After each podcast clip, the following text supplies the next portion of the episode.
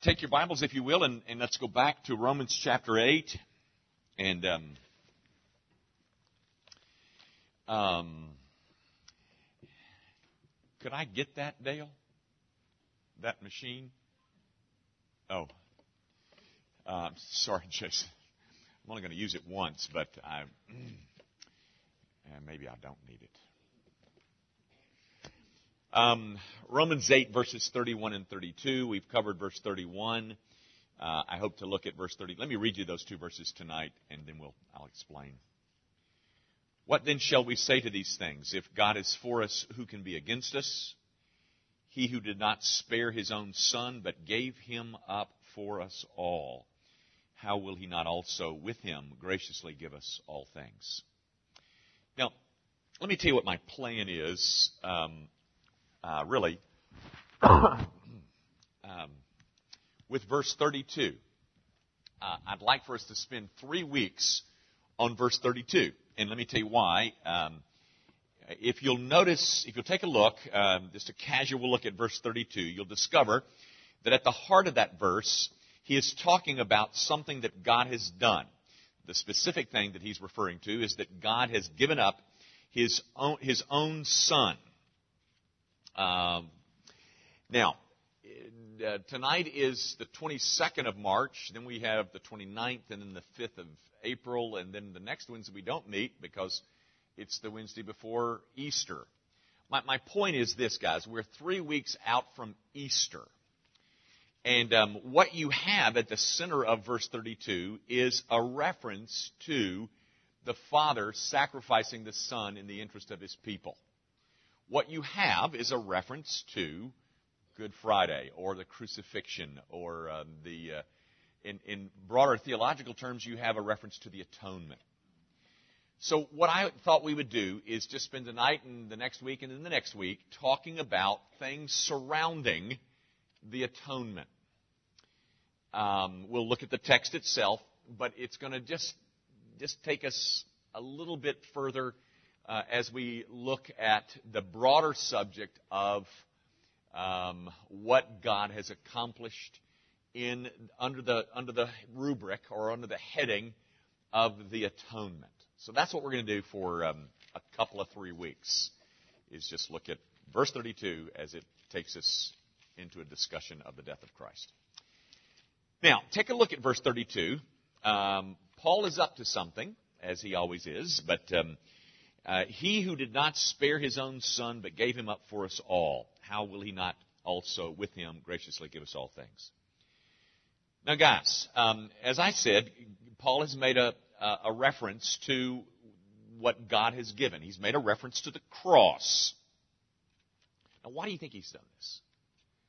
Um, when when uh, we are directed uh, by the Apostle Paul to think about what God gave, what do you think Paul is trying to demonstrate? What do you think Paul is trying to prove? What is, what is Paul trying to get you to think about? What does Paul want you to contemplate? When he's, when he's making reference to what God gave, do you think it would be fair to say that Paul um, wants his readers, and thus us, that Paul would have us be convinced that we are loved.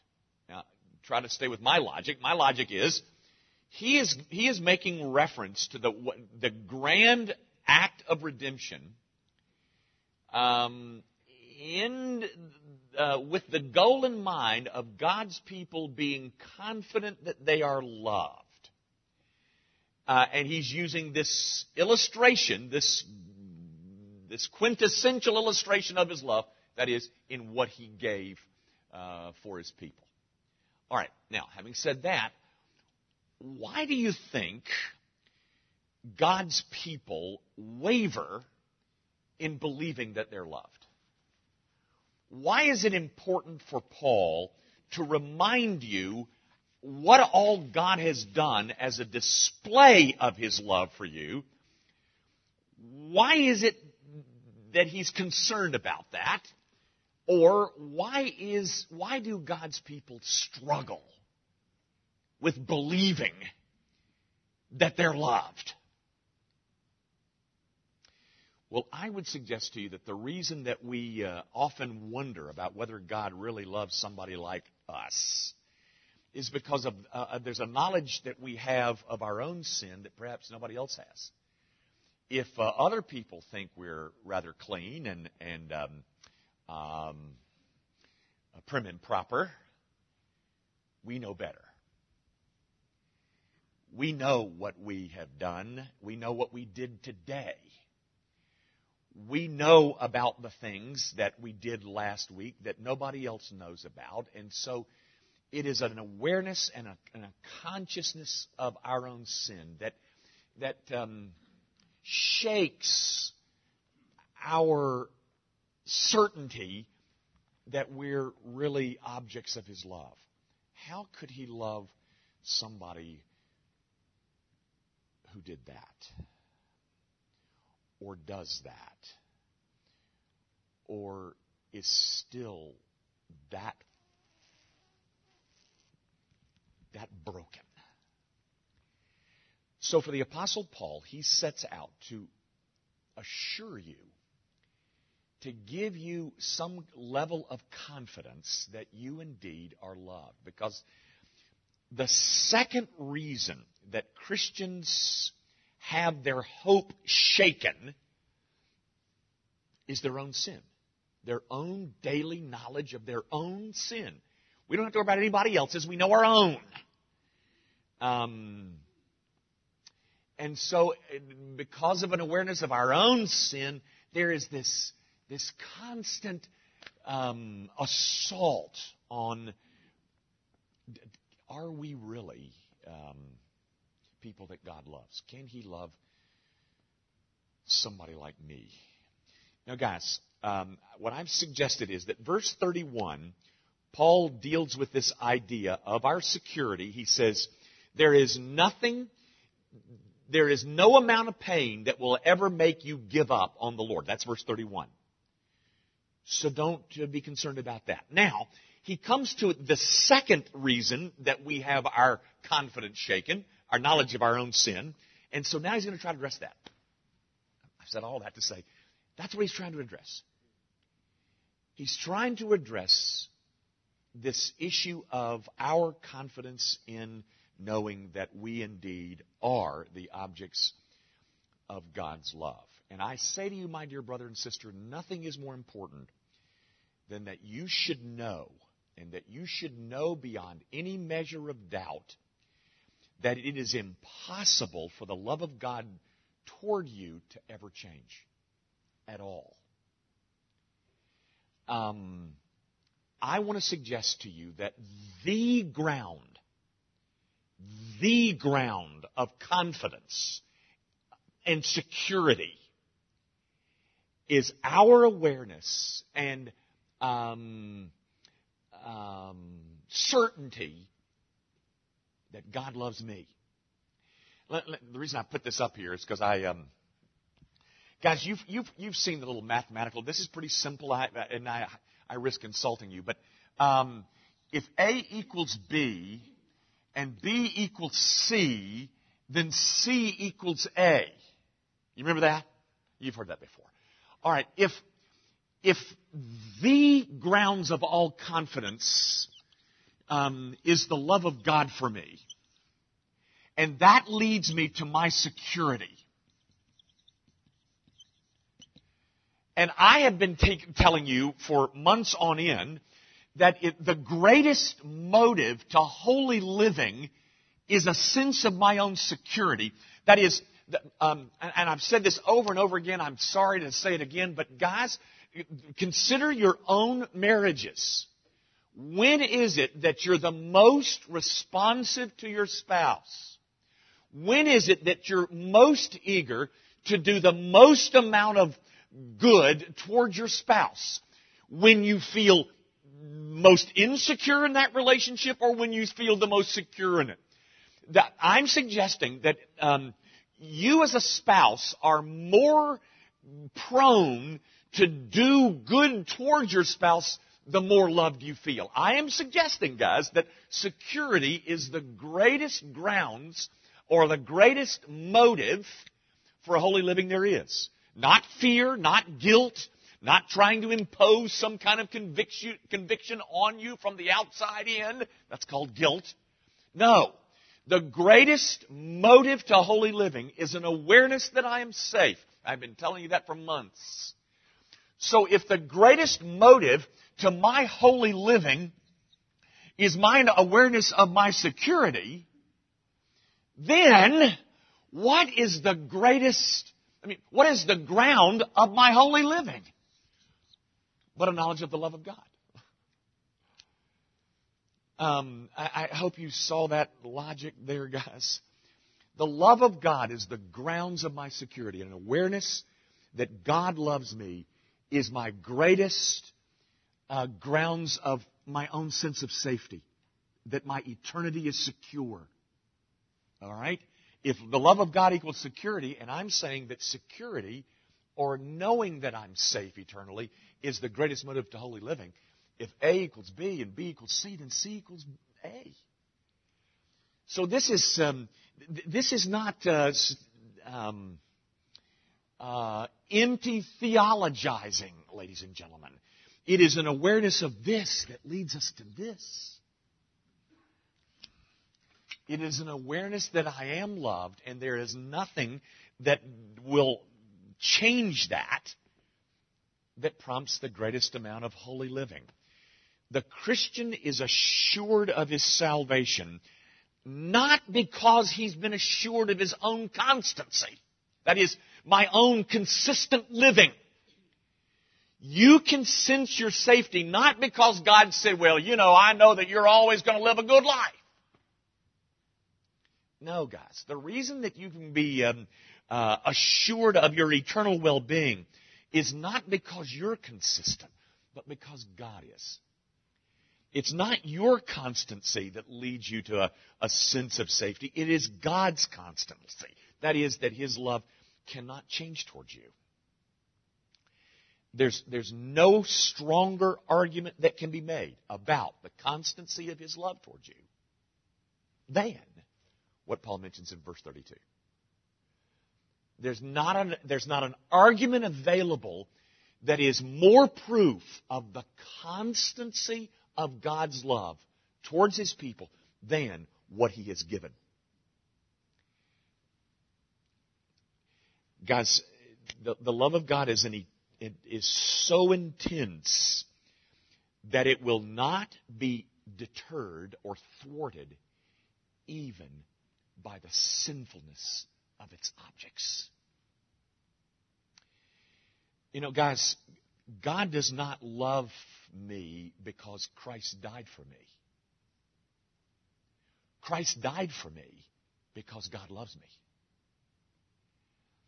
That's a, that's a, that's a, that's an important distinction because the love of God has moved towards me, um, and that love is a constant, unchangeable, everlasting, eternal love. Now, one of the places that I, I want to take you tonight, and we're not going to stay there long, but um, everybody, well, not everybody, but I think most of you know the story that's contained in Genesis chapter 22. You know the story of um, God coming to uh, Abraham and saying, I want you to go sacrifice Isaac on a, on a hill that I tell you about? Well, I want to suggest to you guys that one of the purposes of this whole event, of the sacrifice of Isaac, is so that Abraham could understand the point that is contained in verse 32. Now, of course, Abraham lived centuries before Paul wrote uh, Romans 8:32. But let me let me show you what I'm trying to tell you. You know the story. You know the story. God comes to Abraham and says, "Listen, take your son, your only son, and go sacrifice him on a mountain that I tell you about." And so he picks up Isaac, the ten-year-old boy, and he takes him over to Mount Moriah, and he's about to sacrifice him. And the Lord stops him. Remember all that business? And you know they're walking up the hill, and and and um, and the little boy says, "Daddy, I see the the wood and I see the the fire, but you know where's the sacrifice?" And Abraham says, "Well, don't worry, son. God will provide Himself." He'll, he'll, he'll take care of this. So he straps him on the altar and he, he pulls up the, uh, brings up the knife. He's about to slay his own son and, and, and God speaks from heaven. Don't do that. Don't do that. Now I know. And, and guys, here's what I want you to see in verse uh, 12. Do not lay your hand on the boy or do anything to him, for now I know that you fear God, seeing you have not withheld your son, your only son, from me. You got that little sentence right there? now, change the story up, guys, and imagine, imagine that Abraham is now standing at the foot of Calvary and watching the father put his son to death. And Abraham says, Now I know. Now I know, Father, that you love me. Because you did not withhold your only son. That's, that's the message of Romans 8.32, guys. If God did not withhold it, if he did not spare his own son, what conclusions can you draw? And the conclusions that you draw are fairly important to the way that you live out your life. Because the more I know that that love is not going to be yanked out from underneath me, the, the more prone I am to live a life that's so pleasing. Guys, um, back to Romans 8. Paul's argument in Romans 8:32 is is an argument from the greater to the lesser. That is, if God has already done this for us, if He's already um, given the greater thing, how can He conceivably refuse to do the lesser thing? If God has already given the dearest and the best, and, and He gave the dearest and the best while we were still His enemies, um, how then will he not give the less or the lesser? The gift of giving Christ includes all the other gifts. Gang, if God gave up his most precious possession, why worry about the other things that so concerns? Will he not also with him graciously give us all things. Again, um, Paul is not content to tell you simply, uh, propositionally, God is love. Now, John does that, but Paul doesn't do that. Paul is not content to tell you that God is love. What he does is give you some facts, some events that demonstrate that God is love. Um, but he does not even stop with the bare facts. Later on, uh, Paul um, explains the facts to us. Um, he, he gives you an event and a fact that illustrates what he's trying to prove, and then he explains the facts and the events. Um, he, he's trying to tell you how to interpret the fact, the, the event. There's this, um, there's this, you don't need to turn to this. Um, there's this interesting statement. Do you remember the book of Nehemiah, um, where Nehemiah comes back and um, he helps Israel build the, the wall around around Jerusalem, and so they've got it built, and they've all gathered at this place, and they're having this big festival, and and um, this is in Nehemiah chapter eight. Um, and Ezra blessed the Lord, the great God, and all the people answered, Amen, Amen, lifting up their hands, and they bowed down, and yada, yada, yada. And um, they, they, they stood out in the rain and listened to the Word of God read for like 12 hours. But here's the point. They read from the book, from the law of God clearly, and they gave the sense so that the people understood the meaning. Guys, um, it's not enough to tell you about an event. It is necessary to tell you what that event means um, so that you can then make all the, the proper applications. You, you hear of the event, and then you are told what the event means. That's called doctrine, folks. Um, you know, in some circles, it's quite fashionable to um, to say we don't, you know, we don't bother much with doctrine around here. Well, guys, um, if you desire to have a real sense of confidence and assurance in your own safety,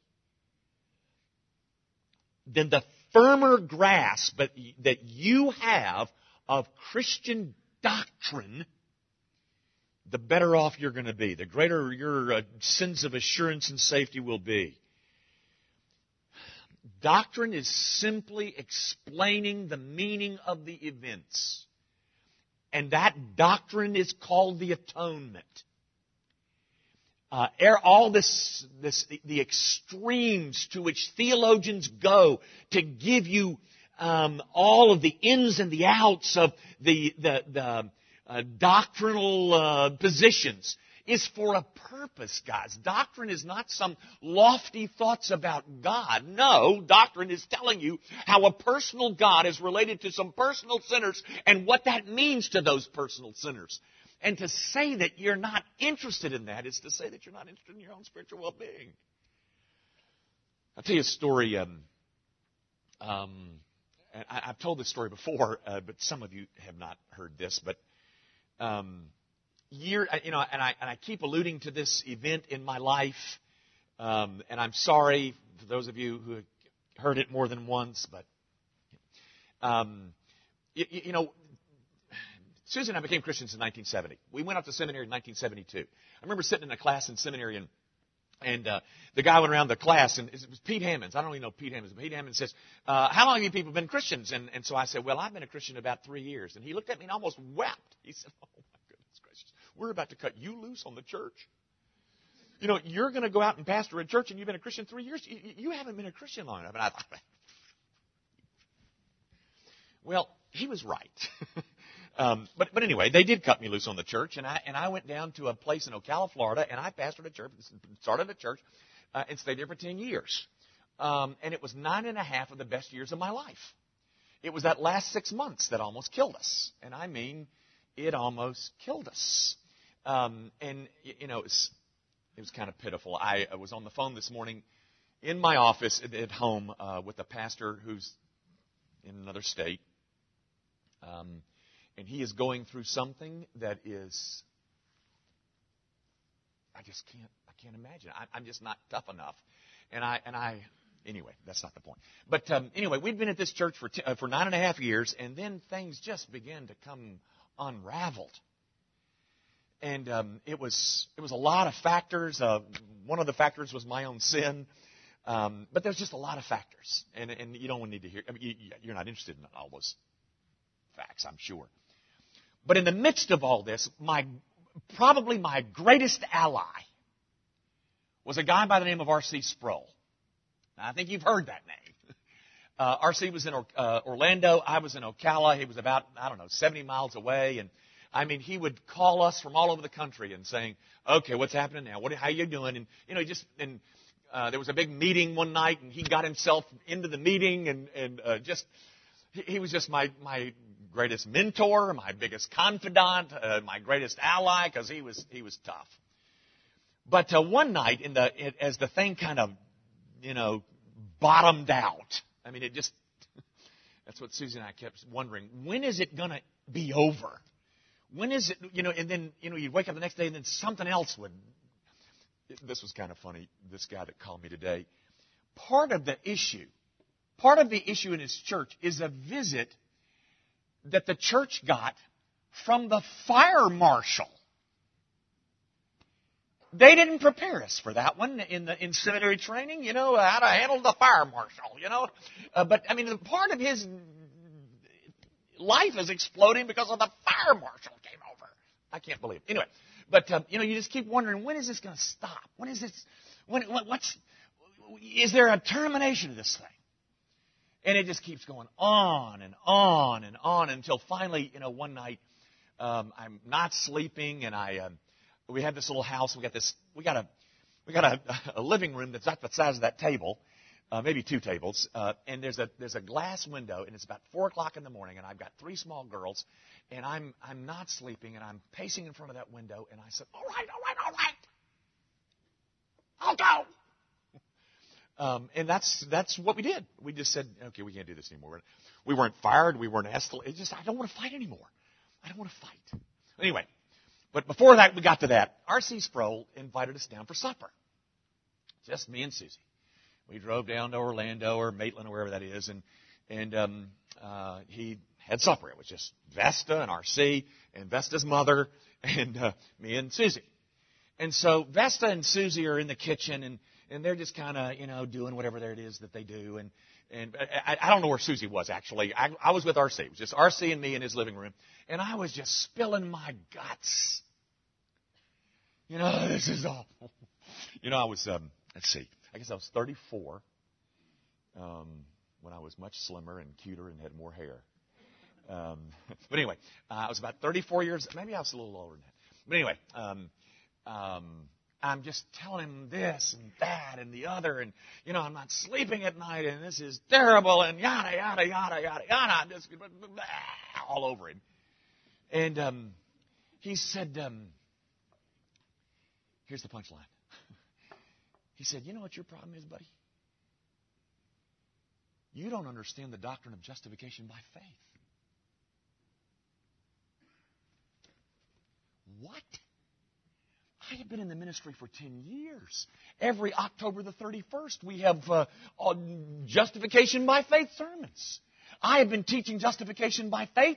I have been, I have been telling people that it's just that and the other. I've been telling them what that it's not and what it is, and how it differs from Roman Catholicism and yada, yada, yada. And there's R.C. Sproul telling me, you don't understand the doctrine of justification by faith. I've been in the ministry for 10 years. I mean, I've been in seminary for, I've been in 13 years. And he looks at me and says, You don't understand the doctrine of justification by faith. You know what? He was right.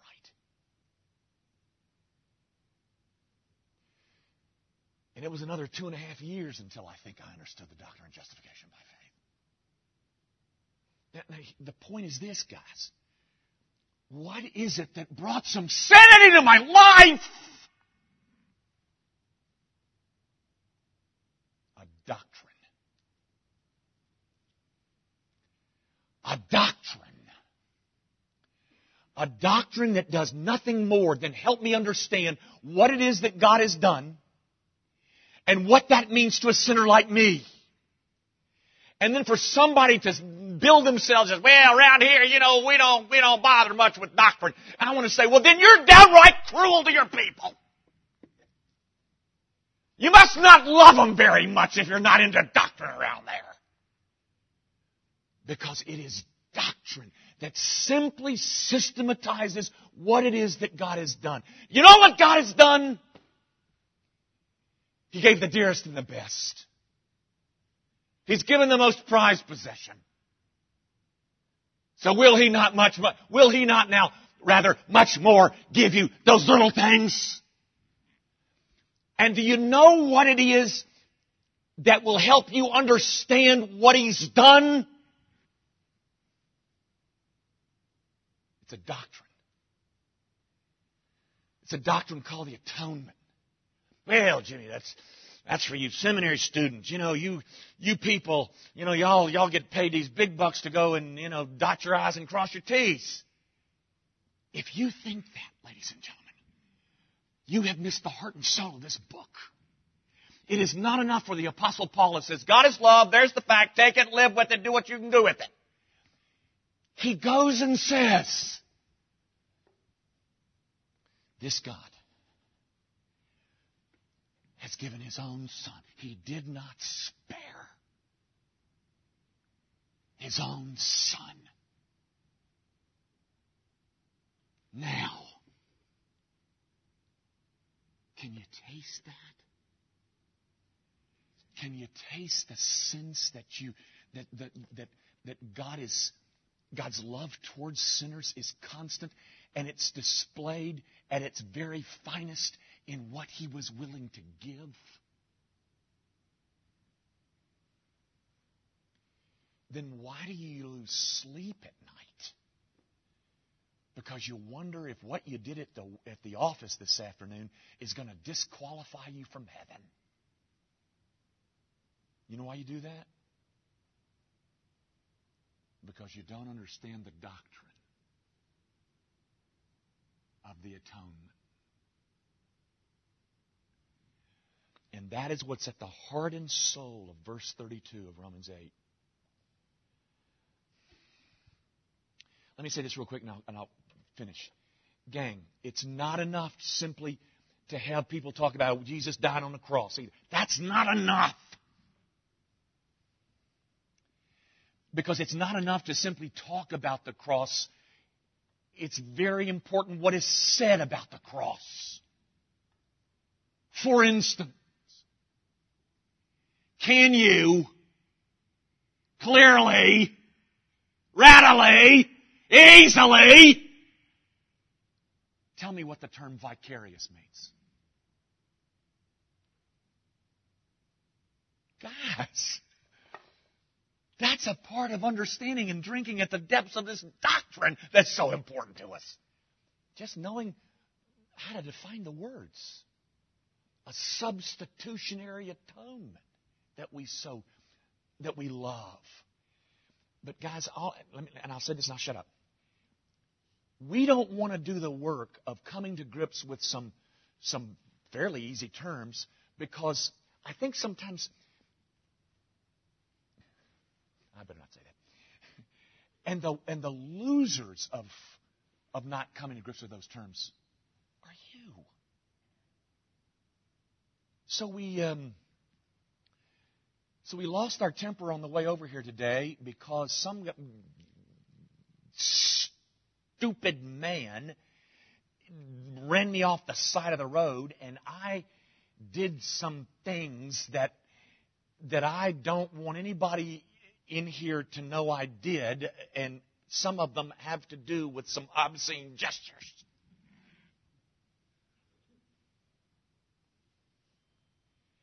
And so we lie in the bed tonight and we think, could God love somebody like me?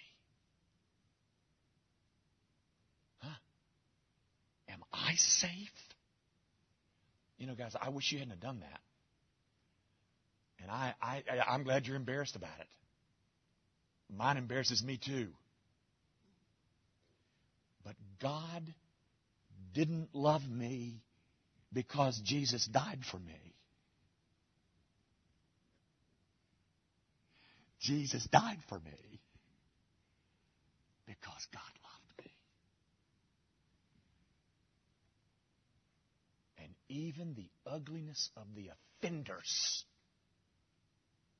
can't run him off. As ugly as it got, as bad as it was, as embarrassing as as embarrassed as you are, and as little as you want your kids to find out about this, it's not going to run him off. You're safe. Um, we probably ought to repent of such a spirit that's still in us, shouldn't we?